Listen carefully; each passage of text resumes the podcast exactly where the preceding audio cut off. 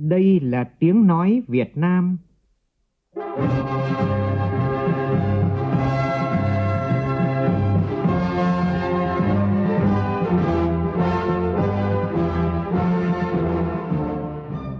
là tiếng nói Việt Nam, phát thanh từ Hà Nội, thủ đô nước Cộng hòa xã hội chủ nghĩa Việt Nam.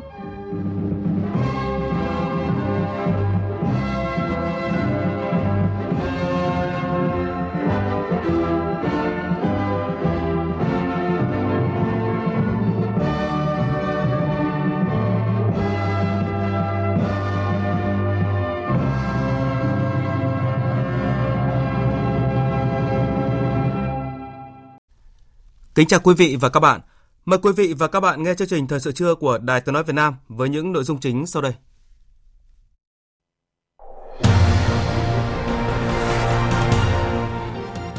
Thủ tướng Nguyễn Xuân Phúc chủ trì hội nghị trực tuyến toàn quốc đánh giá kết quả 25 năm thực hiện chính sách bảo hiểm xã hội, bảo hiểm y tế. Hạ viện Séc thông qua hiệp định bảo hộ đầu tư giữa Liên minh châu Âu và Việt Nam – nhiều tỉnh thành phố tiếp tục cho học sinh nghỉ học đến hết tháng 2 để chống dịch COVID-19, nhưng cũng đã có 32 địa phương quyết định cho các trường dạy học trở lại từ tuần sau. Trung Quốc cho biết huy động hơn 25.600 nhân viên y tế đến tâm dịch Hồ Bắc để hỗ trợ chống lại dịch bệnh trong bối cảnh số lượng ca nhiễm bệnh ngày càng nhiều, đồng thời tuyên bố không để xảy ra Vũ Hán thứ hai. Châu Phi cũng đã phát hiện ca đầu tiên nhiễm COVID-19. Hội nghị an ninh Munich lần thứ 56 nóng ngay trong ngày đầu khai mạc khi Ngoại trưởng nước chủ nhà Đức thẳng thắn chỉ trích trực diện ba cường quốc là Mỹ, Nga, Trung Quốc về nhiều vấn đề.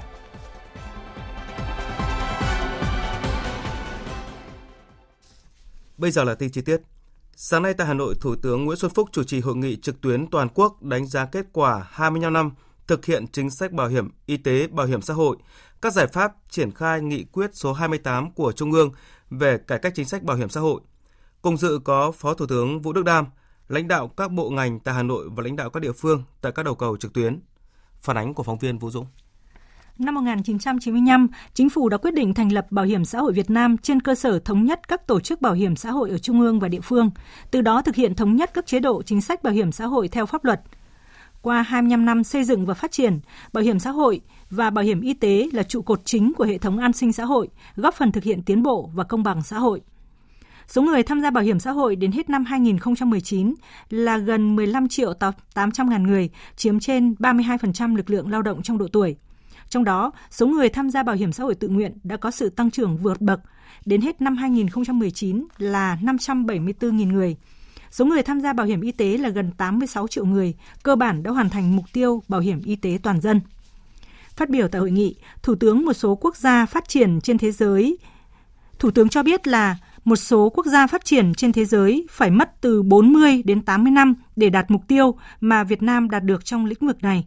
Thủ tướng đánh giá cao Quỹ Bảo hiểm xã hội, Bảo hiểm y tế đã trở thành quỹ an sinh lớn nhất với tỷ lệ chi từ nguồn quỹ bảo hiểm xã hội ngày càng tăng. Nhấn mạnh chăm lo đời sống sức khỏe và sự thịnh vượng ấm no của người dân là sự nghiệp lâu dài của Đảng và nhà nước ta. Thủ tướng Nguyễn Xuân Phúc nêu rõ. Mục tiêu xuyên suốt là phải có một hệ thống an sinh xã hội hướng tới toàn dân, phù hợp với chuẩn mực quốc tế, tạo ra một mạng lưới an toàn, gồm nhiều tầng, nhiều lớp, bảo vệ cho tất cả thành viên cộng đồng xã hội chúng ta đang nói phát triển à, kinh tế, làm hạ tầng, phát triển khoa học công nghệ, vân vân nhưng cái đích cuối cùng của chúng ta là lo cho đời sống của người dân, lo an sinh cho người dân. Cái này phải được quán triệt để mọi người dân của chúng ta đều được hưởng lợi từ sự nghiệp cách mạng do đảng và nhà nước ta, lãnh đạo, quản lý, phát triển. Để trở thành lưới an sinh xã hội trọng yếu gắn với mục tiêu định hướng xã hội chủ nghĩa, thực hiện tiến bộ và công bằng xã hội, thì độ bao phủ của bảo hiểm xã hội phải rộng khắp hơn hay cụ thể hơn là tất cả người lao động và những người phụ thuộc cần phải có lưới an sinh. Với chưa đến một phần ba số người lao động tham gia bảo hiểm xã hội hiện nay, thì cái đích đến còn xa. Do vậy, những nỗ lực cần phải cao hơn. Chứ chúng ta đạt được mức độ đó mà chúng ta chủ quan rồi. Thủ tướng cũng nhắc lại chỉ tiêu mà nghị quyết 28 của Trung ương đề ra, đó là tỷ lệ bao phủ bảo hiểm xã hội 35% vào cuối năm 2021 và tỷ lệ bao phủ 45% vào cuối năm 2025.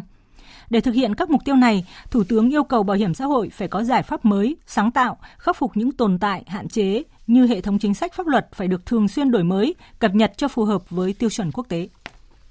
Chính phủ vừa ban hành nghị quyết phiên họp chính phủ thường kỳ tháng 1 năm 2020, trong đó nêu rõ, chính phủ thống nhất quan điểm chỉ đạo điều hành là vừa thực hiện quyết liệt các giải pháp phòng chống dịch COVID-19, vừa tiếp tục kiên định mục tiêu ổn định kinh tế vĩ mô, nỗ lực phấn đấu cao nhất để đạt được mục tiêu tăng trưởng và các chỉ tiêu kinh tế xã hội đề ra.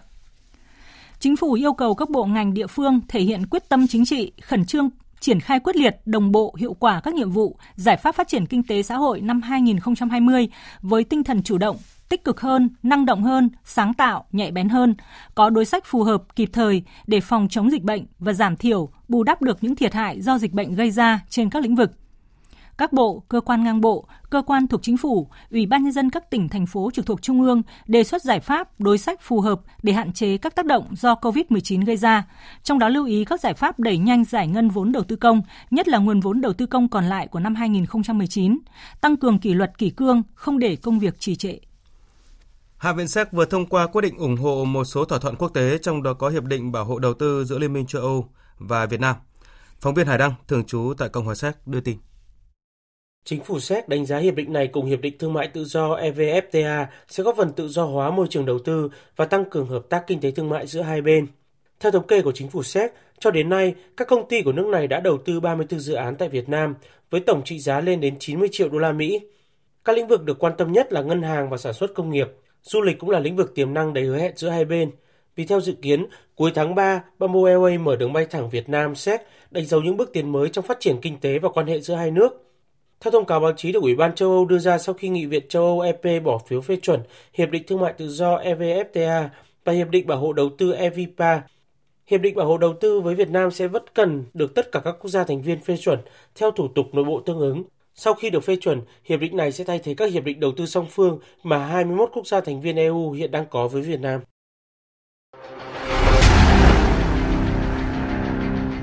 Đẩy lùi COVID-19, bảo vệ mình là bảo vệ cộng đồng. Trước diễn biến phức tạp của dịch bệnh do COVID-19 gây ra, sau khi trao đổi với các nước thành viên ASEAN trong vai trò Chủ tịch ASEAN 2020, Thủ tướng Nguyễn Xuân Phúc đã ra tuyên bố của Chủ tịch ASEAN về ứng phó chung của ASEAN trước bùng phát của dịch bệnh. Tuyên bố bày tỏ quan ngại của các nhà lãnh đạo ASEAN về diễn biến phức tạp của dịch bệnh, tác động nghiêm trọng đến đời sống người dân và sự phát triển của các nước ASEAN cũng như ở khu vực và trên thế giới. Nhấn mạnh đoàn kết ASEAN và tinh thần gắn kết và chủ động thích ứng của cộng đồng, các nhà lãnh đạo ASEAN khẳng định cam kết mạnh mẽ, chung tay kiểm soát và ngăn ngừa dịch bệnh lây lan, đảm bảo cuộc sống bình yên cho người dân tuyên bố hoan nghênh các nỗ lực đang được tiến hành trong kênh hợp tác y tế ASEAN và với các đối tác như Trung Quốc, Nhật Bản và Hàn Quốc. Tuyên bố cũng khẳng định tình đoàn kết và ủng hộ mạnh mẽ của ASEAN với nỗ lực to lớn của chính phủ và người dân Trung Quốc và cộng đồng quốc tế nói chung trong ứng phó với bệnh dịch. Các nhà lãnh đạo ASEAN cũng cam kết dành ưu tiên cao của ASEAN ứng phó với dịch bệnh và kêu gọi sự chung tay từ cộng đồng quốc tế. Tại nước ta, như Đài Tiếng Nói Việt Nam đưa tin, cuối ngày hôm qua, Bộ trưởng Bộ Giáo dục và Đào tạo Phùng Xuân Nhạ đã có công văn gửi Chủ tịch Ủy ban Nhân dân các tỉnh, thành phố trực thuộc Trung ương về việc kéo dài thời gian nghỉ học của học sinh, sinh viên, học viên do dịch COVID-19. Theo công văn này, Bộ Giáo dục và Đào tạo đề nghị Chủ tịch Ủy ban Nhân dân các tỉnh, thành phố trực thuộc Trung ương xem xét tiếp tục cho học sinh, sinh viên, học viên nghỉ học đến hết tháng 2 này. Bộ cũng quyết định điều chỉnh lùi thời điểm kết thúc năm học 2019-2020 và các mốc thời gian, kế hoạch năm học chung của ngành. Bộ sẽ có hướng dẫn chi tiết các địa phương xây dựng phương án điều chỉnh hoạt động dạy học để đảm bảo không ảnh hưởng đến chất lượng thực hiện chương trình giáo dục và đào tạo. Và từ đến tối qua, Ủy ban nhân dân tỉnh ờ, thành phố ờ, ở nhiều địa phương thì đã quyết định cho học sinh tiếp tục nghỉ học như là Hà Nội, Thành phố Hồ Chí Minh, Vĩnh Phúc, Đồng Nai, Thanh Hóa, Tuyên Quang, Hưng Yên, Thái Bình, Hải Dương. Trong đó đa số các tỉnh cho học sinh nghỉ học tiếp một tuần, riêng Thành phố Hồ Chí Minh cho học sinh nghỉ học đến hết tháng 2. Không như vậy, Ủy ban nhân dân thành phố Hồ Chí Minh cũng cho biết là sẽ tiếp tục báo cáo và kiến nghị chính phủ, Bộ Giáo dục và Đào tạo cho phép học sinh sinh viên, học viên các cơ sở giáo dục, cơ sở giáo dục nghề nghiệp trên địa bàn nghỉ học đến hết tháng 3 và điều chỉnh kế hoạch thời gian năm học 2019-2020 tiếp tục học kỳ 2 từ tháng 4 đến tháng 7 năm nay để hoàn tất nội dung chương trình. Trong khi đó thì cũng đến sáng nay đã có 32 tỉnh thành phố quyết định sẽ cho học sinh đi học trở lại vào ngày 17 tháng 2 tới. Các tỉnh thành phố cho học sinh đi học trở lại vào tuần tới gồm Cà Mau, Đồng Nai, Sóc Trăng, Đắk Lắk, Đắk Nông, Tây Ninh, Hậu Giang, Bình Phước, Cần Thơ, Hà Nam, Đà Nẵng, Yên Bái, Hà Tĩnh, Thái Nguyên, Lạng Sơn, Vĩnh Long, Nam Định, Tuyên Quang, Lào Cai, An Giang, Sơn La, Ninh Bình, Trà Vinh, Hòa Bình, Thừa Thiên Huế, Quảng Nam, Gia Lai, Bắc Giang, Lai Châu, Hà Giang, Quảng Trị và Con Tum.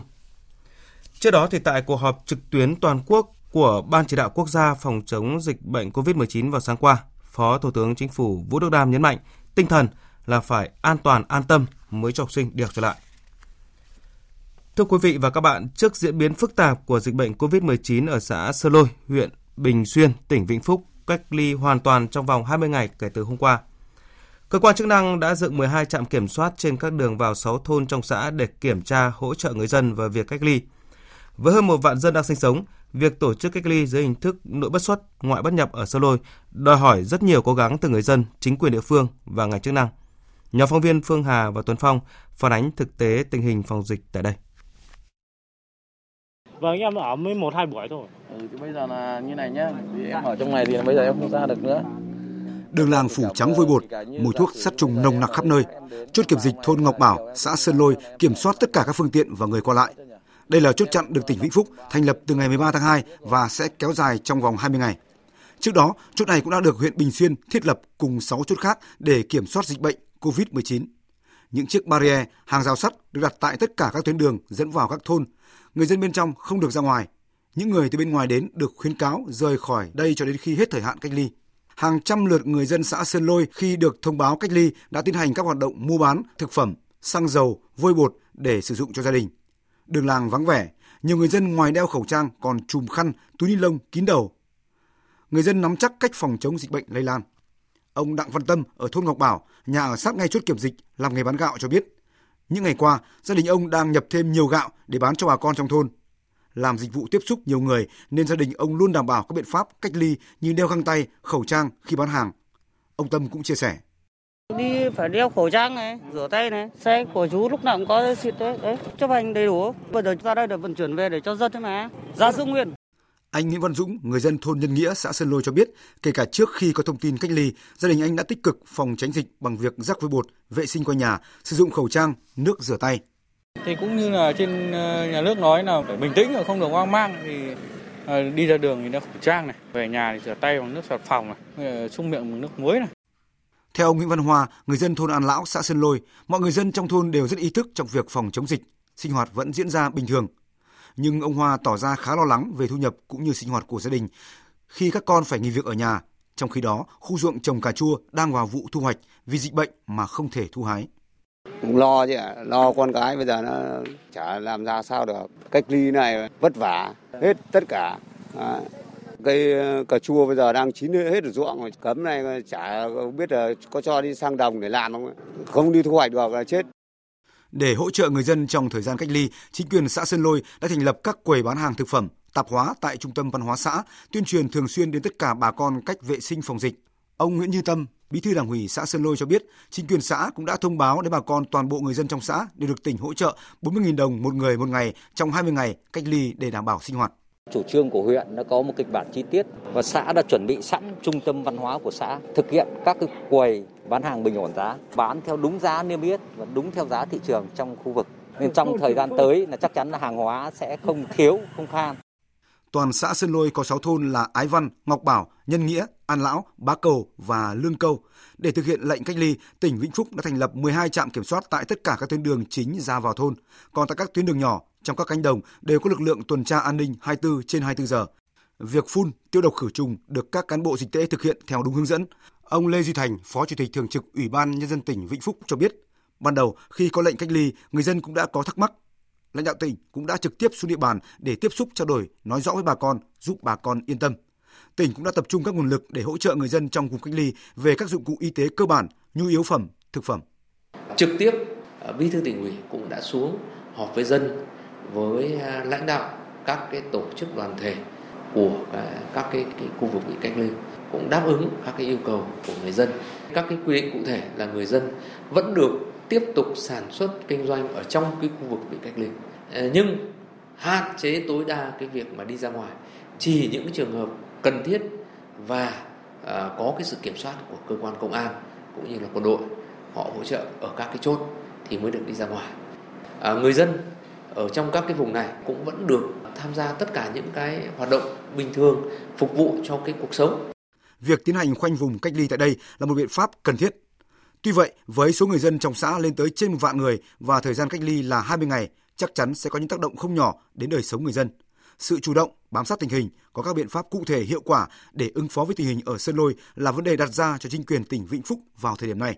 Bên cạnh đó là sự vào cuộc, chung tay của các địa phương, cá nhân để cùng tỉnh Vĩnh Phúc vượt qua dịch bệnh. Liên quan đến người dân Trung Quốc, nếu được Cục Hàng không Việt Nam cấp phép thì hôm nay Việt Nam Airlines sẽ đưa gần 500 khách du lịch Trung Quốc từ Việt Nam về nước theo nguyện vọng. Trước đó hôm 1 tháng 2, Cục Hàng không Việt Nam tạm ngưng tất cả các chuyến bay giữa Việt Nam và Trung Quốc để phòng chống dịch COVID-19.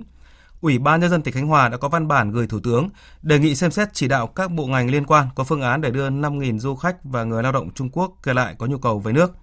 Sau đó, Bộ Giao thông Vận tải thống nhất mở các chuyến bay tạo điều kiện về thủ tục để họ về nước. Còn về tình hình dịch bệnh tại Trung Quốc, Ủy ban Y tế tỉnh Hồ Bắc vừa cập nhật con số mới nhất về tình hình dịch COVID-19 trong tỉnh. Số người tử vong do COVID trong ngày hôm qua là 139 người và thêm 2.420 trường hợp nhiễm mới.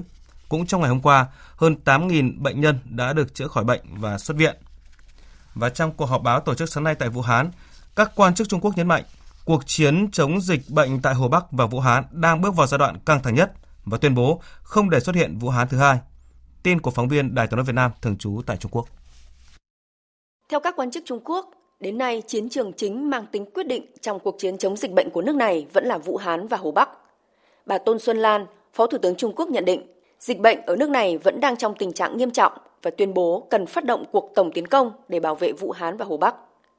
Trong khi đó, theo đánh giá của ông Lương Vạn Niên, trưởng nhóm chuyên gia ứng phó xử lý dịch bệnh thuộc Ủy ban Y tế và Sức khỏe Quốc gia Trung Quốc, Mặc dù từ ngày 1 tháng 2 đến nay, số người nhiễm COVID-19 tăng thêm ở Vũ Hán đã có dấu hiệu giảm dần, nhưng những thành phố ngoài Vũ Hán như Hiếu Cảm, Hoàng Cương, tỷ lệ nhiễm bệnh lại đang ở mức cao, số lượng tăng nhanh. Trong đó chủ yếu bị lây nhiễm từ bên ngoài và lây lan trong phạm vi gia đình, cũng như lây truyền trong cộng đồng khu dân cư. Hiện nay có thể nói công tác phòng chống dịch của Hồ Bắc và Vũ Hán đang vào lúc căng thẳng nhất, tức là trong trạng thái rằng co đối đầu, không thể lơ là mà phải coi đây là công việc trọng tâm nhất hiện nay. Ông Vương Hạ Thắng, quan chức vừa được Trung ương Đảng Cộng sản Trung Quốc cử về Hồ Bắc, phụ trách Ủy ban Y tế và Sức khỏe tỉnh này tuyên bố sẽ không để xuất hiện Vũ Hán thứ hai. Tính đến ngày 14 tháng 2, Trung Quốc đã cử hơn 200 đội y tế, gần 26.000 y bác sĩ từ khắp mọi miền trên cả nước chi viện cho Hồ Bắc. Còn số này chưa bao gồm 4.000 y bác sĩ của quân đội Trung Quốc và đã vượt xa cả về quy mô lẫn tốc độ điều động nhân viên y tế cho trận động đất Vấn Xuyên cướp đi sinh mạng của gần 70.000 người xảy ra hồi năm 2008. Liên quan đến tình hình dịch bệnh bên ngoài lãnh thổ Trung Quốc, Bộ Y tế Ai Cập đã xác nhận ca dương tính đầu tiên với chủng mới của virus corona. Đây cũng là ca COVID-19 đầu tiên ở châu Phi. Thời sự VOV, nhanh, tin cậy, hấp dẫn. Chương trình Thời sự trưa tiếp nối với các tin đáng chú ý khác.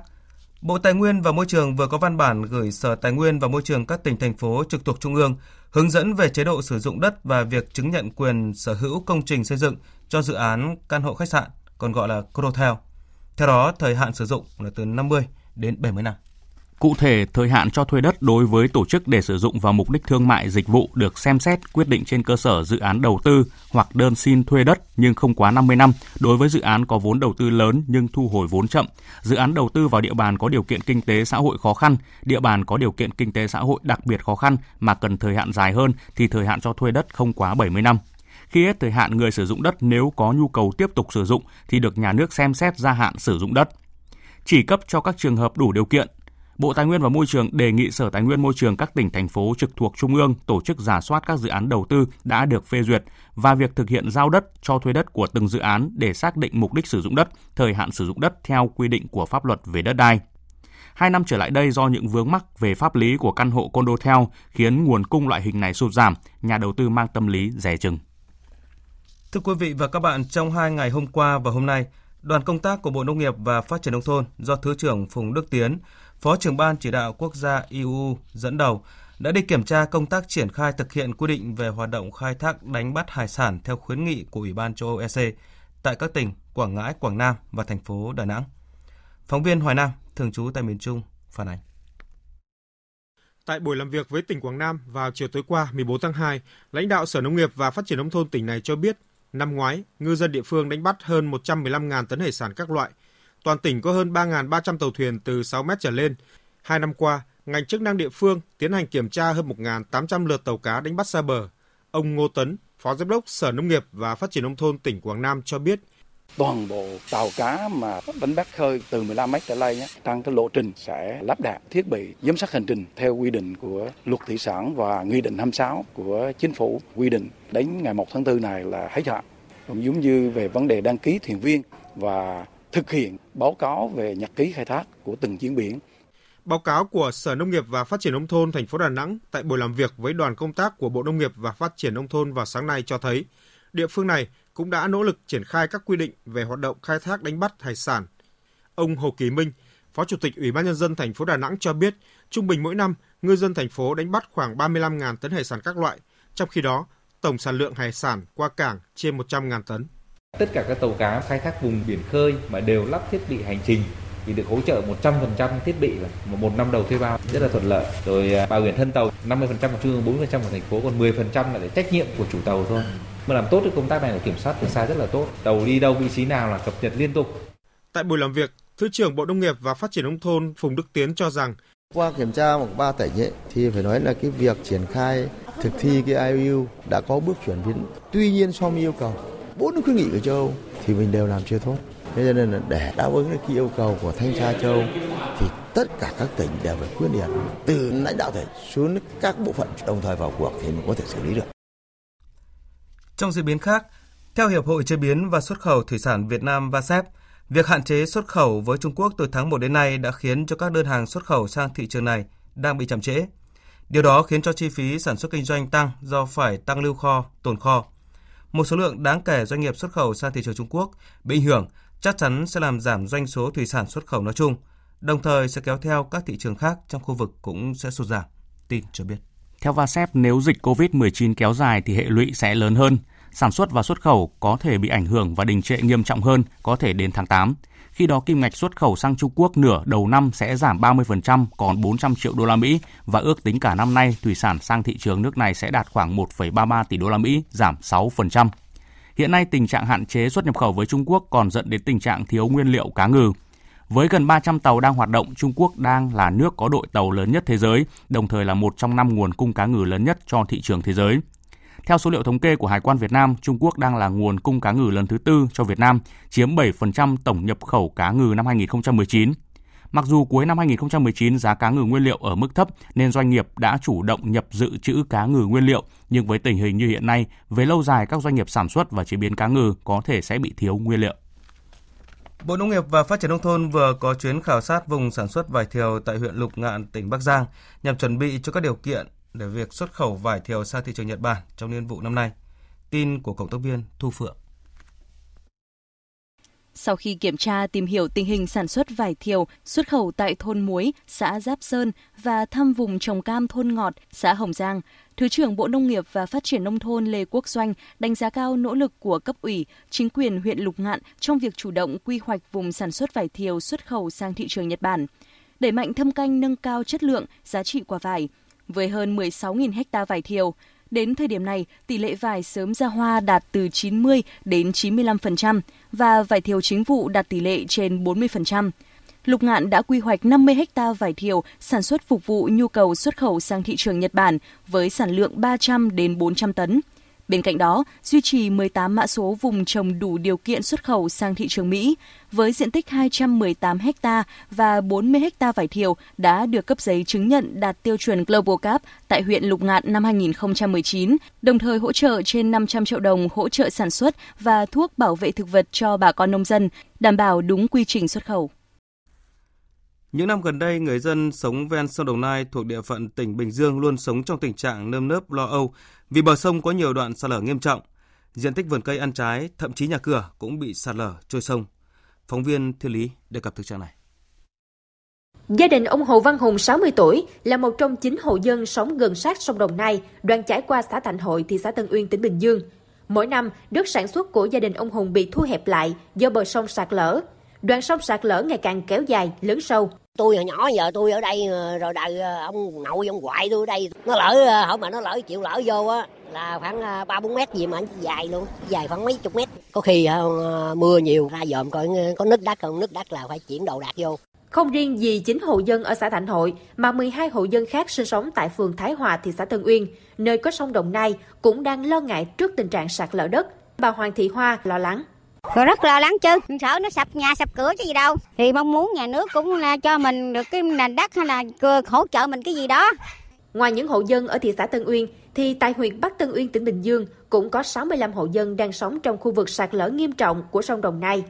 Theo người dân, nguyên nhân sạt lở là do những năm trước, nhu cầu xây dựng tăng cao đã kéo theo việc cát tặc tăng cường hút cát trái phép trên các đoạn sông nên ảnh hưởng đến nền đất ở bờ sông.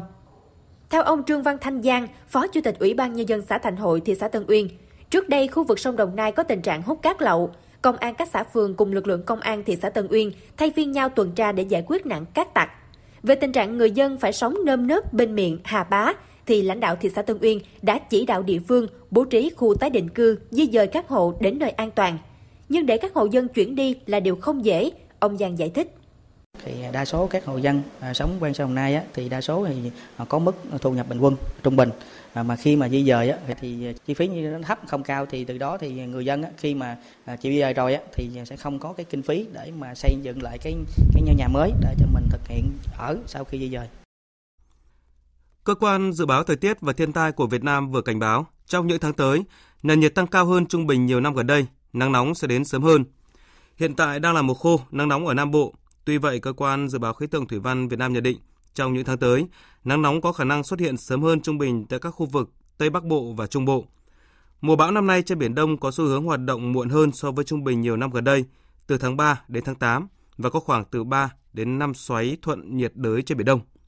Ngoài ra, nguy cơ xuất hiện các hiện tượng thời tiết nguy hiểm như rông, xét, lốc, mưa đá, đặc biệt là vào thời kỳ giao mùa từ tháng 4 đến tháng 5 năm nay trên phạm vi toàn quốc.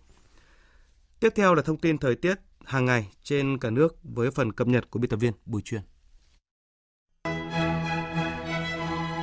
Hiện nay thì không khí lạnh đang di chuyển xuống nước ta. Chiều tối và đêm nay, lần lượt khu vực Đông Bắc Bộ, Thanh Hóa tới Hà Tĩnh, rồi khu vực phía Tây Bắc Bộ sẽ chuyển mưa rông do không khí lạnh. Lưu ý là đề phòng sấm sét, gió giật mạnh, mưa đá kèm theo mưa rông. Sang ngày mai đến ngày 18 tháng 2, khu vực Bắc Bộ, các tỉnh từ Thanh Hóa đến Hà Tĩnh sẽ chuyển rét. Đông Bắc Bộ và Thanh Hóa cảnh báo rét đậm, nhiệt độ trung bình ngày dưới 15 độ. Và hiện tượng nồm ẩm trong nhà cũng sẽ chấm dứt từ ngày mai. Còn trong hôm nay, cả nước tiếp tục có nắng về trưa và chiều. Nam Bộ là nơi nắng mạnh nhất với nhiệt độ cao nhất từ 33 đến 35 độ.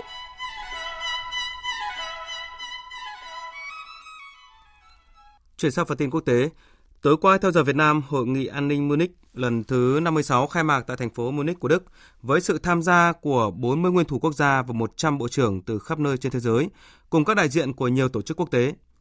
Hội nghị được tổ chức nhằm tìm kiếm giải pháp cho các vấn đề nóng trên thế giới, các thách thức toàn cầu cấp bách như vấn đề biến đổi khí hậu hay sự bùng phát của dịch viêm đường hô hấp cấp COVID-19. Tổng hợp của biên tập viên Đình Nam. Phát biểu khai mạc hội nghị, Tổng thống Đức Steinmeier nhấn mạnh thế giới mỗi năm lại càng xa rời mục tiêu tạo ra một thế giới hòa bình hơn thông qua hợp tác quốc tế. Ông đã cùng lúc chỉ trích ba cường quốc trên thế giới là Nga, Mỹ, Trung Quốc trong cách ứng phó với một số vấn đề. Cụ thể theo ông, chính sách nước Mỹ trước tiên của Tổng thống Mỹ Donald Trump đã làm đảo lộn trật tự thế giới và làm gia tăng sự bất ổn. Chính sách này đã khiến đối tác gần gũi nhất của châu Âu đã rút ra khỏi các hiệp ước đa phương trong bối cảnh căng thẳng leo thang giữa các cường quốc quân sự trên thế giới. Nhà lãnh đạo Đức cũng chỉ trích việc Nga sát nhập bán đảo Crimea và đưa lực lượng quân sự đến gần biên giới châu Âu, tạo ra sự đối đầu và mất lòng tin. Còn với Trung Quốc, Tổng thống Đức cho rằng Trung Quốc chỉ chấp nhận luật quốc tế một cách có chọn lọc khi nó không đi ngược lại lợi ích của nước này, đồng thời chỉ trích những hành động của Trung Quốc trên Biển Đông. Theo ông Steinmeier, tất cả những điều này đang làm thế giới bất ổn hơn. Thế giới đang rơi vào tình thế tiến thoái lưỡng nan về vấn đề an ninh cổ điển. Đó là việc mất lòng tin và trang bị nhiều vũ khí hơn, sau đó sẽ dẫn đến tình trạng bất ổn an ninh. Đây là những hậu quả không thể tránh khỏi. Còn với Thủ tướng Canada Justin Trudeau, trong bài phát biểu của mình tại hội nghị, ông đã lên án chủ nghĩa bảo hộ, các cuộc chiến tranh thương mại và các phong trào dân túy. Chủ nghĩa bảo hộ đang gia tăng, thương mại đang bị vũ khí hóa, nền dân chủ đang bị đe dọa, các quyền tự do cơ bản đang bị đàn áp và các nhà lãnh đạo độc đoán đang được thúc đẩy. Những mối lo chính trị đang gây ra sự hỗn loạn chưa từng có cho thế giới. Liên quan đến tình hình dịch bệnh viêm đường hô hấp cấp COVID-19 đang hoành hành tại Trung Quốc và lây sang nhiều quốc gia trên thế giới, hôm qua tại hội nghị, người đứng đầu Quỹ tiền tệ quốc tế IMF bà Georgieva đã kêu gọi chính phủ và ngân hàng trung ương các nước chuẩn bị đối phó với các tác động tiêu cực của dịch bệnh đối với nền kinh tế. Với những tuyên bố phát biểu thẳng thắn, không ngại đề cập đến những vấn đề gai góc nhất, hội nghị an ninh Munich đang nóng cả trong lẫn ngoài. Dù hội nghị không phải là nơi để ra chính sách chiến lược, không giải quyết được tất cả các vấn đề an ninh đang đặt ra, nhưng là diễn đàn vô cùng quan trọng để các bên đối thoại tăng cường sự hiểu biết và tin cậy lẫn nhau. Bàn thảo biện pháp giảm đối đầu căng thẳng, đối phó với các thách thức, nguy cơ, bảo vệ môi trường an ninh quốc tế. Một quan chức Mỹ giấu tên cho biết nước này và lực lượng Taliban vừa đạt được bước đầu của một thỏa thuận ngừng bắn, có thể dẫn tới việc Mỹ rút quân khỏi Afghanistan. Phóng viên Phạm Huân, thường trú tại Mỹ, đưa tin. Quan chức Mỹ vốn không được phép thảo luận công khai về vấn đề này và yêu cầu giấu tên cho biết Taliban đã cam kết tạm dừng các vụ đánh bom ven đường, đánh bom tự sát cũng như các vụ tấn công bằng rocket.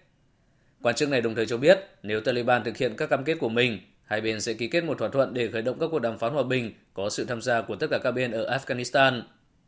Trong khi đó, một đại diện của Taliban nói rằng thỏa thuận thứ hai sẽ được ký vào ngày 29 tháng 2 và cuộc đối thoại nội bộ Afghanistan sẽ bắt đầu vào ngày 10 tháng 3. Đại diện Taliban cho biết thêm, việc rút quân đội nước ngoài sẽ bắt đầu dần dần và được thực hiện trong vòng 18 tháng. Giới chức Mỹ và Taliban cũng cho biết Đức và Na Uy đã đề nghị chủ trì các cuộc đàm phán, nhưng hiện chưa có quyết định nào về địa điểm tổ chức. Các thông tin này được tiết lộ cùng ngày sau khi Ngoại trưởng Mike Pompeo và Bộ trưởng Quốc phòng Mark Esper gặp Tổng thống Afghanistan Ashraf Ghani bên lề diễn đàn an ninh quốc tế Munich. Hiện có dấu hiệu cho thấy một thông báo chính thức có thể được đưa ra sớm nhất là vào cuối tuần này. Trước đó, Tổng thống Mỹ Donald Trump đã quyết định ngừng các cuộc đàm phán hòa bình với Taliban do xảy ra một vụ tấn công khiến hai công dân Mỹ thiệt mạng. Liên minh người Mỹ và Thương mại Tự do kêu gọi chính quyền Tổng thống Mỹ Donald Trump xóa bỏ tất cả các mức thuế bổ sung như một phần của thỏa thuận thương mại giai đoạn 1 giữa Mỹ và Trung Quốc. Theo liên minh này, thỏa thuận giai đoạn 1 Mỹ-Trung đã ảnh hưởng tích cực đến các doanh nghiệp và người tiêu dùng hai nước. Tuy vậy, doanh nghiệp và người tiêu dùng Mỹ chắc chắn cần những mức giảm thuế hơn nữa vì họ đã phải chi trả các mức thuế cao kể từ khi cuộc chiến thương mại dây nước kéo dài. Theo số liệu thống kê, từ tháng 2 năm 2018 đến tháng 12 năm ngoái, người Mỹ đã phải chi trả thêm 50 tỷ đô la Mỹ thuế quan. Điều này khiến nền kinh tế Mỹ bị tổn thương do người dân hạn chế nhu cầu tiêu dùng vì phải trả thuế cao hơn. Hôm qua, hàng nghìn khách hàng và nhân viên làm việc ở một số trung tâm thương mại tại các thành phố lớn nhất Ba Lan đã được sơ tán đến nơi an toàn do cảnh báo có bom qua email nặc danh. Phóng viên Hải Đăng, thường trú tại khu vực Đông Âu, đưa tin. Chiều qua theo giờ địa phương, các đơn vị vận hành nhiều trung tâm thương mại tại Torun, Bydgoszcz, Warsaw, Lublin, Szczecin và Katowice đều đồng loạt nhận được email nặc danh cho biết thuốc nổ đã được cài đặt tại các trung tâm thương mại này. Ngay lập tức khách hàng và nhân viên có mặt tại các địa điểm đã được sơ tán đến nơi an toàn. Cơ quan chức năng cũng tiến hành giả soát, tìm kiếm và may mắn không phát hiện bất cứ thiết bị gây nổ nào. Cảnh sát đã tiến hành điều tra để tìm ra tác giả của email này. Các trung tâm thương mại cũng đã hoạt động trở lại sau khi cảnh sát xác nhận đây chỉ là đe dọa giả. Tại Ba Lan, hình phạt cho việc đe dọa đánh bom giả có thể lên đến 8 năm tù. 15 trẻ em thiệt mạng trong một vụ cháy ở trại trẻ mồ côi tại khu vực Ganskop, ngoại ô phía nam thủ đô của Haiti. Trại trẻ này do một nhóm tôn giáo của Mỹ điều hành làm gia tăng mối lo ngại về sự an toàn tại hàng trăm trại trẻ mồ côi không được cấp giấy phép ở quốc gia nghèo nhất châu Mỹ này. Hiện chưa rõ nguyên nhân của vụ cháy, trong khi một số nhân chứng cho biết những đứa trẻ đã sử dụng nến khi mất điện. Theo thông tin ban đầu, nhóm tôn giáo này không có giấy phép để điều hành trại trẻ mồ côi với khoảng 60 trẻ em tại đây. Các trại trẻ mồ côi tại Haiti trên thực tế là ngôi nhà không chỉ cho trẻ mồ côi mà còn dành cho những đứa trẻ khi cha mẹ chúng không có khả năng chăm sóc. Trong khi hơn 820 triệu người trên thế giới là nạn nhân của nạn đói, thì một nghiên cứu của các nhà khoa học của Hà Lan vừa chỉ ra rằng người tiêu dùng đang lãng phí lượng thực phẩm nhiều hơn hai lần so với ước tính trước đây của Tổ chức Lương nông Liên Hợp Quốc FAO. Theo nghiên cứu của các nhà khoa học, khi người tiêu dùng có khả năng chi tiêu ở ngưỡng sấp xỉ 6,7 đô la một người một ngày, thì việc lãng phí thực phẩm bắt đầu tăng nhanh, tỷ lệ thuận với mức độ tăng tiềm lực kinh tế của người tiêu dùng. trong khi FAO ước tính lượng thực phẩm bị vứt bỏ tính trên đầu người mỗi ngày tương đương khoảng 214 kilocalo trong giai đoạn từ năm 2005 đến năm 2007, thì nghiên cứu của các nhà khoa học Hà Lan cho ra kết quả lên tới 572 kcal mỗi người một ngày. Nghiên cứu của FAO kết luận trong năm 2005, con người lãng phí 30% lượng thực phẩm được cung cấp. Một ứng dụng nhận diện khuôn mặt vừa được cảnh sát Ấn Độ triển khai đã giúp hàng nghìn trẻ em thất lạc đoàn tụ được với gia đình.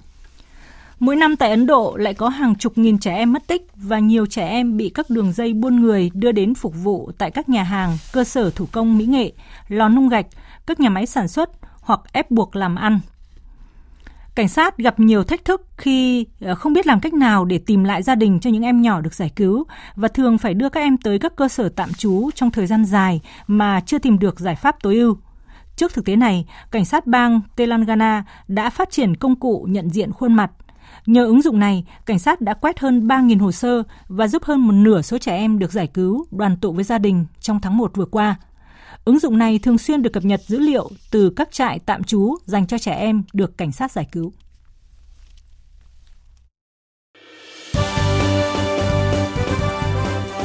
Thời sự tiếng nói Việt Nam Thông tin nhanh Bình luận sâu Tương tác đa chiều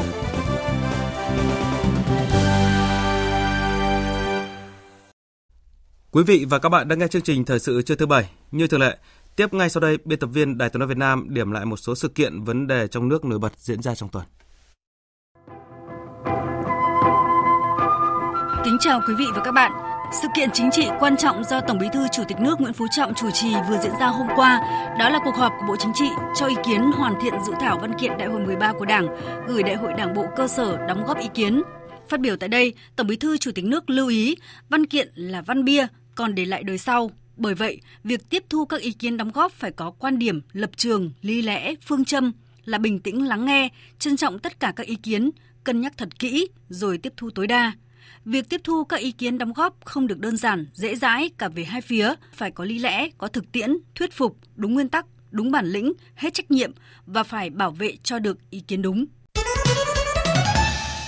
Thưa quý vị và các bạn, có lẽ sự kiện được chờ đợi nhất trong tuần đó là sự kiện Nghị viện châu Âu EP thông qua Hiệp định Tự do Thương mại EVFTA và Hiệp định Bảo hộ Đầu tư EVIPA với Việt Nam với số phiếu áp đảo là 401 phiếu ủng hộ.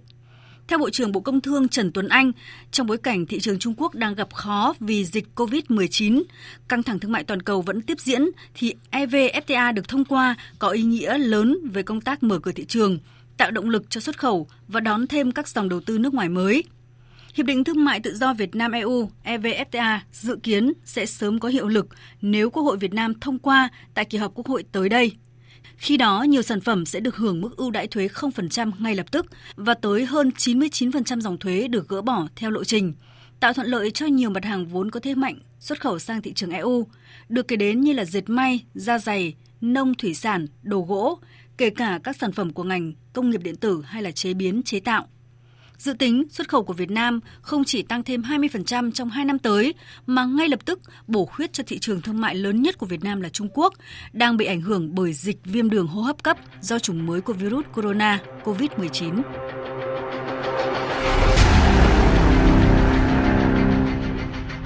Diễn biến của dịch COVID-19 tiếp tục là thông tin chiếm hầu hết sự quan tâm và theo dõi của người dân cả nước.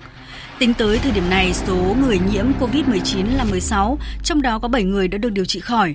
Đáng chú ý, bệnh nhân người Trung Quốc với nhiều bệnh nền cũng đã xuất viện trong tuần. Đó là một tín hiệu khả quan trong việc điều trị COVID-19. Trước diễn biến của dịch COVID-19, ngày 12 tháng 2 vừa qua, tỉnh Vĩnh Phúc đã quyết định cách ly toàn bộ xã Sơn Lôi, huyện Bình Xuyên.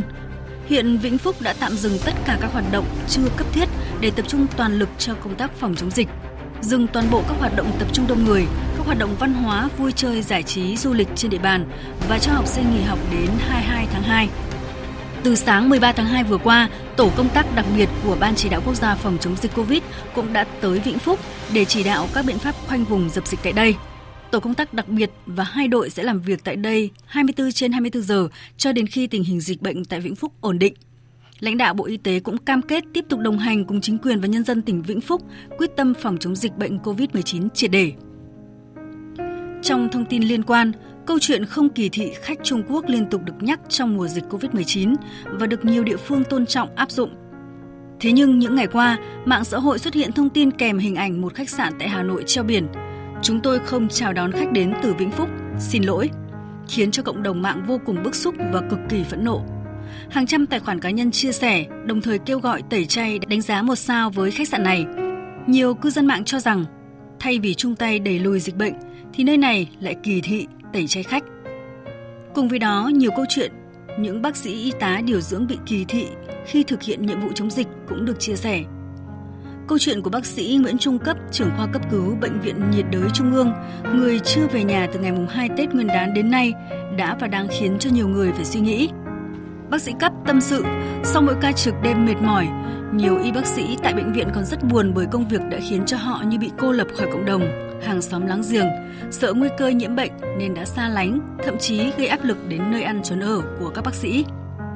Lẽ ra cộng đồng mạng xã hội phải tôn vinh sự hy sinh của đội ngũ y bác sĩ nơi tuyến đầu chống dịch COVID-19 khi chẳng quản ngày đêm, quyết tâm nỗ lực và trách nhiệm với công việc, với cộng đồng thì thật đáng buồn khi không ít người lại không thấu hiểu có thái độ kỳ thị. Theo bác sĩ Nguyễn Anh Trí, nguyên giám đốc bệnh viện huyết học và truyền máu trung ương, ai cũng mong được sống, được học tập trong môi trường trong lành. Nhưng để có được điều ấy thì tất cả đều phải chung tay chia sẻ, chung sức. Vào thời khắc căng thẳng chống dịch, chỉ vài lời động viên cũng biến thành sức mạnh để cùng nhau vượt qua nỗi sợ hãi.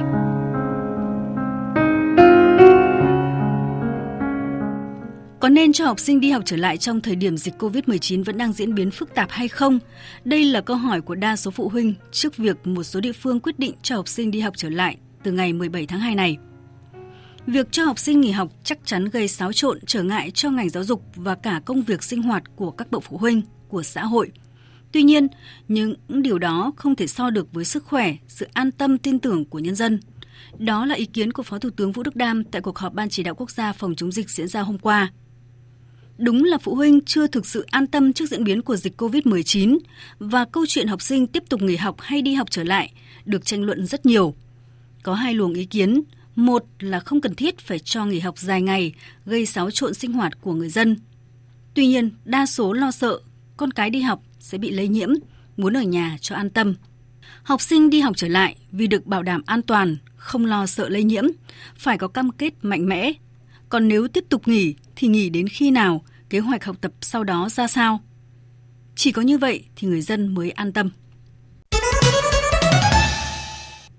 Thưa quý vị và các bạn, cùng với nỗ lực phòng chống dịch COVID-19, nhiều địa phương đang phải triển khai nhiệm vụ kép khi cùng lúc phải chống cả dịch cúm gia cầm bùng phát. Tại một số địa phương đã xuất hiện dịch cúm AH5N1, dù không có sự biến đổi về độc lực gây bệnh, nhưng nếu không chủ động phòng chống thì nguy cơ lây lan bùng phát là rất lớn. Nhất là Trung Quốc lại vừa phát hiện có virus cúm AH5N1 tại một trang trại ở quận Song Thành, thành phố Thiệu Dương, tỉnh Hồ Nam. Đây là địa phương bên cạnh ổ dịch COVID-19 đang hoành hành tại tỉnh Hồ Bắc. Tương tự với dịch tả lợn châu Phi, đã có địa phương xảy ra hiện tượng tái dịch là Hà Tĩnh và Nghệ An. Hơn một tuần trước, Thủ tướng đã có văn bản yêu cầu các bộ ngành ủy ban nhân dân các tỉnh thành phố tăng cường các biện pháp chủ động phòng chống dịch cúm AH5N1 trên đàn gia cầm và ở người, không để xảy ra dịch chồng dịch. Chỉ đạo này là hết sức cần thiết trong bối cảnh có thể nói toàn xã hội tập trung vào phòng chống dịch COVID-19 mà quên đi các loại dịch khác vẫn đang rình rập nếu chúng ta lơ là. Quý vị và các bạn vừa nghe biên tập viên Đài Tiếng nói Việt Nam điểm lại những sự kiện vấn đề trong nước nổi bật diễn ra trong tuần. Tiếp theo chương trình là trang tin đầu tư tài chính và trang tin thể thao. Trang tin đầu tư tài chính. Các biên tập viên Thành Trung và Xuân Lan xin kính chào quý vị và các bạn. Trong khi giá vàng thế giới tăng gần 10 đô la Mỹ một ounce trong phiên cuối tuần thì giá vàng trong nước hầu như không có phản ứng tăng theo, trái lại còn đi xuống. Trong đó, thương hiệu vàng SJC giảm 50.000 đồng một lượng, giá vàng SJC từ 43,9 triệu đồng một lượng đến 44,27 triệu đồng một lượng. Thương hiệu vàng rồng Thăng Long của Bảo Tín Minh Châu từ 42 triệu 050.000 đồng một lượng đến 43 triệu 270.000 đồng một lượng. Với tinh thần cần phải mạnh dạn và phải có niềm tin với những nhiệm vụ đang triển khai, Bộ trưởng chủ nhiệm Văn phòng Chính phủ Mai Tiến Dũng đề nghị các bộ, cơ quan cùng phối hợp để cung cấp dịch vụ thanh toán trực tuyến, phí, lệ phí, thuế và thu tiền nộp phạt, xử lý vi phạm hành chính lĩnh vực giao thông đường bộ trên cổng dịch vụ công quốc gia. Cổng được khai trương ngày 9 tháng 12 năm 2019. Đến ngày 13 tháng 2 năm 2020 đã có trên 51.000 tài khoản đăng nhập một lần, hỗ trợ trên 4.000 cuộc gọi qua tổng đài hỗ trợ 1800 1096. Theo chi nhánh Ngân hàng Nhà nước Hà Tĩnh, đến ngày 31 tháng 1, trên địa bàn có một doanh nghiệp đang là khách hàng vay vốn ngân hàng bị ảnh hưởng do dịch cúm COVID-19, được đề nghị giảm 1% trên một năm lãi vay. Hiện nay, tất cả các tổ chức tín dụng trên địa bàn đang tiếp tục giả soát, đánh giá mức độ thiệt hại do dịch COVID-19 của khách hàng vay vốn. Mức vốn hóa thị trường của nhóm cổ phiếu ngành dược đã tăng 4% và thấp hơn so với mức tăng 7,7% của VN Index. Theo nhóm phân tích, đây là kết quả của sự phân hóa rõ nét trong diễn biến giá cổ phiếu của các công ty dược niêm yết. Khi mà DHG tăng 18%, DBD tăng 40% và DHT tăng 34%, thì các mã DVN lại giảm 34%, PME và TRA giảm 10%, IPP giảm 18% trong cả năm ngành y tế sẽ đặt mục tiêu nâng mức tiêu thụ thuốc nội địa lên 22% tại các bệnh viện trung ương và lên 50 đến 75% tại các bệnh viện và các cơ sở y tế tuyến tỉnh, tuyến huyện của năm 2020. Hiện thuốc biệt dược gốc cũng đã chiếm khoảng 50% tổng giá trị chào thầu trong năm ngoái. Đầu tư tài chính biến cơ hội thành hiện thực. Đầu tư tài chính biến cơ hội thành hiện thực. Thưa quý vị và các bạn, thị trường bất động sản của nước ta hiện nay đang phát triển bền vững hơn khi ngân hàng nhà nước siết chặt tín dụng cho vay trong lĩnh vực này. Mặc dù vậy, vẫn có nhiều dòng vốn đầu tư vào bất động sản, trong đó có dòng vốn đầu tư trực tiếp nước ngoài FDI. Phóng viên Thành Trung đã có cuộc phỏng vấn ngắn với chuyên gia kinh tế, tiến sĩ Cấn Văn Lực về vấn đề này. Mời quý vị và các bạn cùng nghe. Theo ông, những dòng vốn nào sẽ đầu tư vào thị trường bất động sản nước ta trong thời gian tới? Trước hết thì à, qua quan sát chúng tôi thấy rằng là cái dòng vốn vào bất động sản của chúng ta về cơ bản vẫn tăng trưởng tích cực trong 2019 vừa qua và cả 2020 dự báo. Mặc dù là cái thị trường nó có cái sự điều chỉnh. Tuy nhiên thì dòng vốn từ khu vực tư nhân, từ khu vực FDI, từ uh, lĩnh vực tín dụng ngân hàng à, vào thị trường bất động sản về cơ bản vẫn tiến triển tích cực. Tôi lấy ví dụ như là vốn đầu tư tư nhân doanh nghiệp thành lập mới trong lĩnh vực này là tăng khoảng 27,5% về vốn. Vốn FDI à, tổng số là được khoảng 4,5 tỷ đô đổ vào khu vực bất động sản là cái khu vực lớn thứ hai nhận vốn đầu tư từ nước ngoài. Và cái thứ ba là tín dụng ngân hàng cho cả kinh doanh và mua nhà rồi sửa nhà, chữa nhà thì vẫn tăng ở cái mức là khoảng 15% trong 10 tháng đầu năm vừa qua.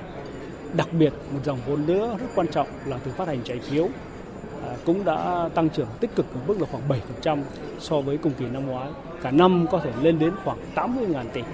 Rõ ràng đây là một cái dòng vốn trung dài hạn quan trọng cho thị trường.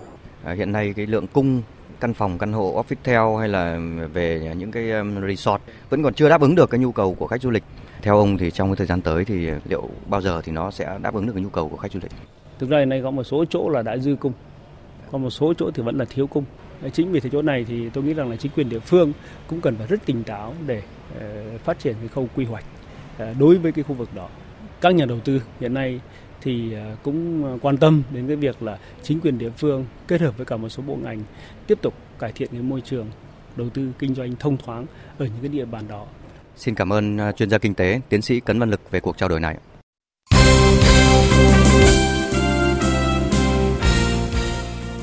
Quý vị và các bạn thân mến, sau khi bảng B vòng loại Olympic Tokyo 2020 môn bóng đá nữ kết thúc vào ngày 13 tháng 2, đội tuyển bóng đá nữ Việt Nam đã xác định được đối thủ của mình ở trận playoff là đội tuyển nữ Australia.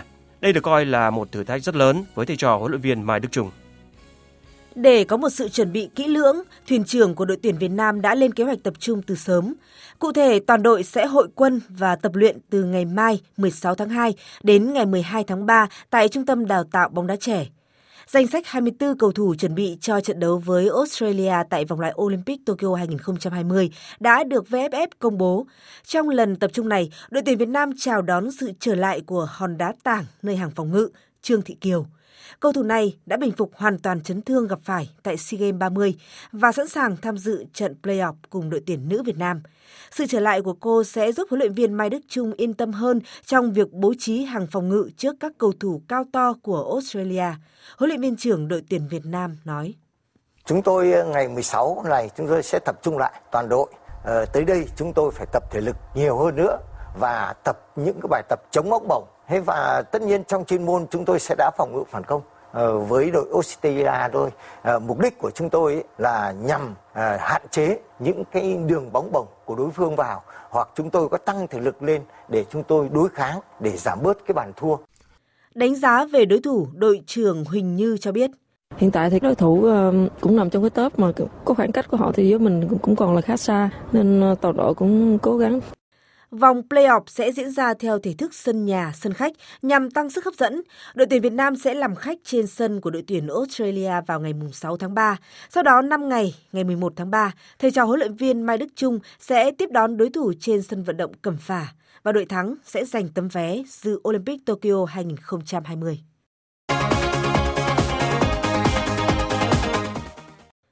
Vào tháng 4 tới, đội tuyển cử tạ Việt Nam sẽ tham dự giải vô địch cử tạ châu Á 2020 diễn ra tại Kazakhstan. Đây là giải đấu cuối cùng để tuyển cử tạ Việt Nam giành vé tham dự Olympic 2020. Sau màn tranh tài trong những ngày Tết Nguyên đán vừa qua ở Cúp Cử tạ Thế giới 2020 tại Italia, năm đô cử Việt Nam tham dự giải đã giành được 14 huy chương vàng, bạc và đồng. Trong đó, đô cử Thạch Kim Tuấn có màn trình diễn ấn tượng khi giành tới 3 huy chương vàng ở hạng 61 kg. Thành tích này giúp Thạch Kim Tuấn tích thêm điểm để củng cố vị trí vững chắc trong nhóm 8 vận động viên hàng đầu thế giới hạng 61 kg, qua đó có rất nhiều cơ hội tham dự Olympic 2020. Theo ông Đỗ Đình Kháng, Phó vụ trưởng vụ thể thao thành tích cao 2, Tổng cục Thể dục Thể thao, thì Thạch Kim Tuấn hoàn toàn có khả năng giành vé tham dự Olympic Tokyo 2020. Rõ ràng là Thạch Kim Tuấn đã có những cái điểm sáng bởi vì là mặc dù là anh không đánh ờ, ở hạng cân mà mà trước đây ờ, Thạch Kim Tuấn đã giành thành tích rất cao đó là hạng 56 kg trước đây. Ờ, Thạch Kim Tuấn thì có cái phẩm chất là của một vận động viên đặc biệt có những cái năng khiếu đối với cử tạ, trong đó là các cái tố chất thể lực của Tuấn có những cái dấu hiệu nó cũng là là rất là tốt. Ngoài ra, phải kể đến thành tích giành 3 huy chương vàng của đô cử Hoàng Thị Duyên ở hạng 59 kg nữ và Vương Thị Huyền cũng giành 2 huy chương đồng. Nói về cơ hội giành vé tới Olympic 2020 của mình, đô cử Hoàng Thị Duyên cho biết. Em sẽ thi đấu các giải và sẽ tích lũy tính điểm. Thành tích mình càng cao thì nhân hệ số điểm càng lớn thì mình càng có cơ hội. Em nghĩ là đến hiện tại bây giờ em sẽ có tầm 90% có mặt thì là Đến tháng 4 năm nay, ba đô cử là Thạch Kim Tuấn, Hoàng Thị Duyên và Vương Thị Huyền sẽ tham dự giải cử tạ châu Á tại Kazakhstan. Với sức mạnh thực lực, ý chí quyết tâm và tinh thần tập luyện không mệt mỏi của các đô cử hàng đầu, cử tạ Việt Nam hy vọng sẽ giành được nhiều tấm vé tham dự Olympic Tokyo 2020.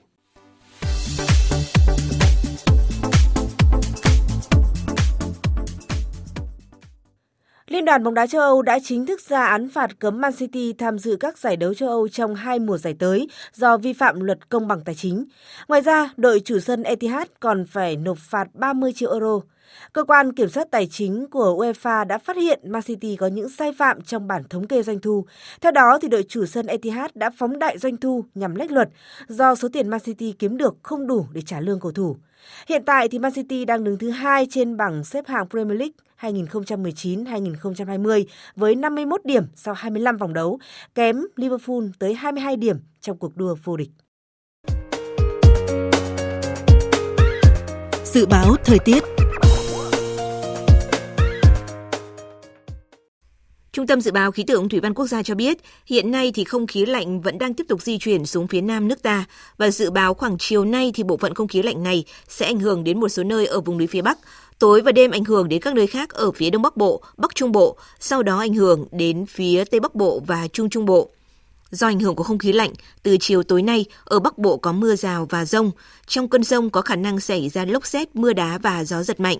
Từ đêm nay, ở Bắc Trung Bộ có mưa rào và rông, sau đó mưa mở rộng xuống Trung Trung Bộ.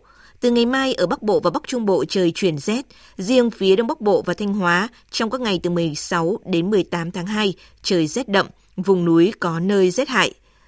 Trên biển, từ đêm nay đến khoảng ngày 18 tháng 2, ở vịnh Bắc Bộ gió chuyển hướng Đông Bắc mạnh cấp 6, cấp 7, giật cấp 8 biển động mạnh. Khu vực Bắc Biển Đông gió Đông Bắc mạnh lên cấp 6, cấp 7, giật cấp 8, cấp 9, biển động mạnh.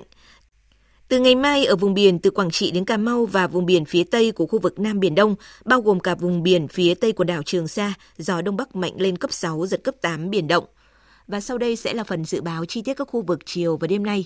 Phía Tây Bắc Bộ chiều có mây trời nắng, đêm nhiều mây có mưa rào và rông rải rác, đêm trời rét. Trong cơn rông có khả năng xảy ra lốc xét, mưa đá và gió giật mạnh, nhiệt độ từ 15 đến 32 độ, có nơi dưới 14 độ. Phía Đông Bắc Bộ chiều có mây trời nắng, chiều tối và đêm nhiều mây có mưa rào và rông rải rác.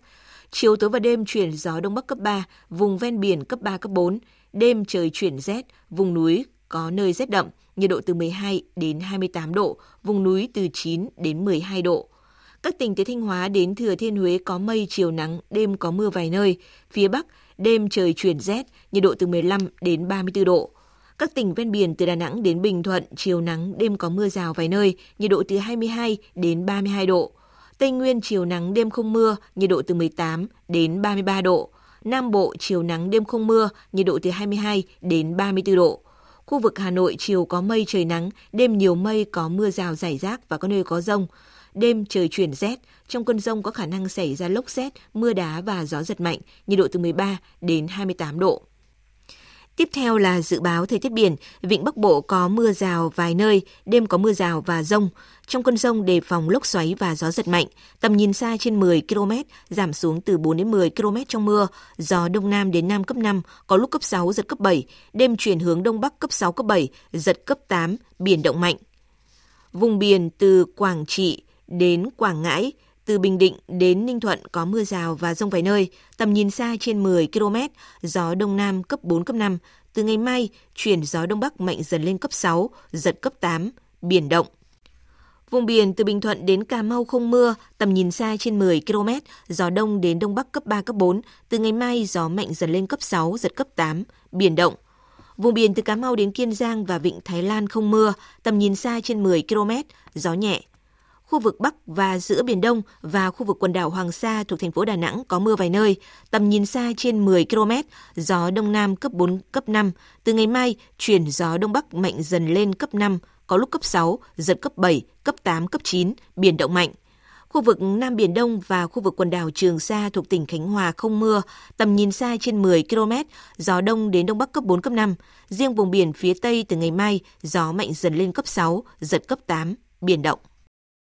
Thông tin dự báo thời tiết vừa rồi cũng đã kết thúc chương trình Thời sự trưa của Đài Tiếng nói Việt Nam. Chương trình hôm nay do các biên tập viên Hùng Cường, Hằng Nga, Thanh Trường biên soạn và thực hiện. Kỹ thuật viên Việt Thái, chịu trách nhiệm nội dung Nguyễn Thị Tuyết Mai.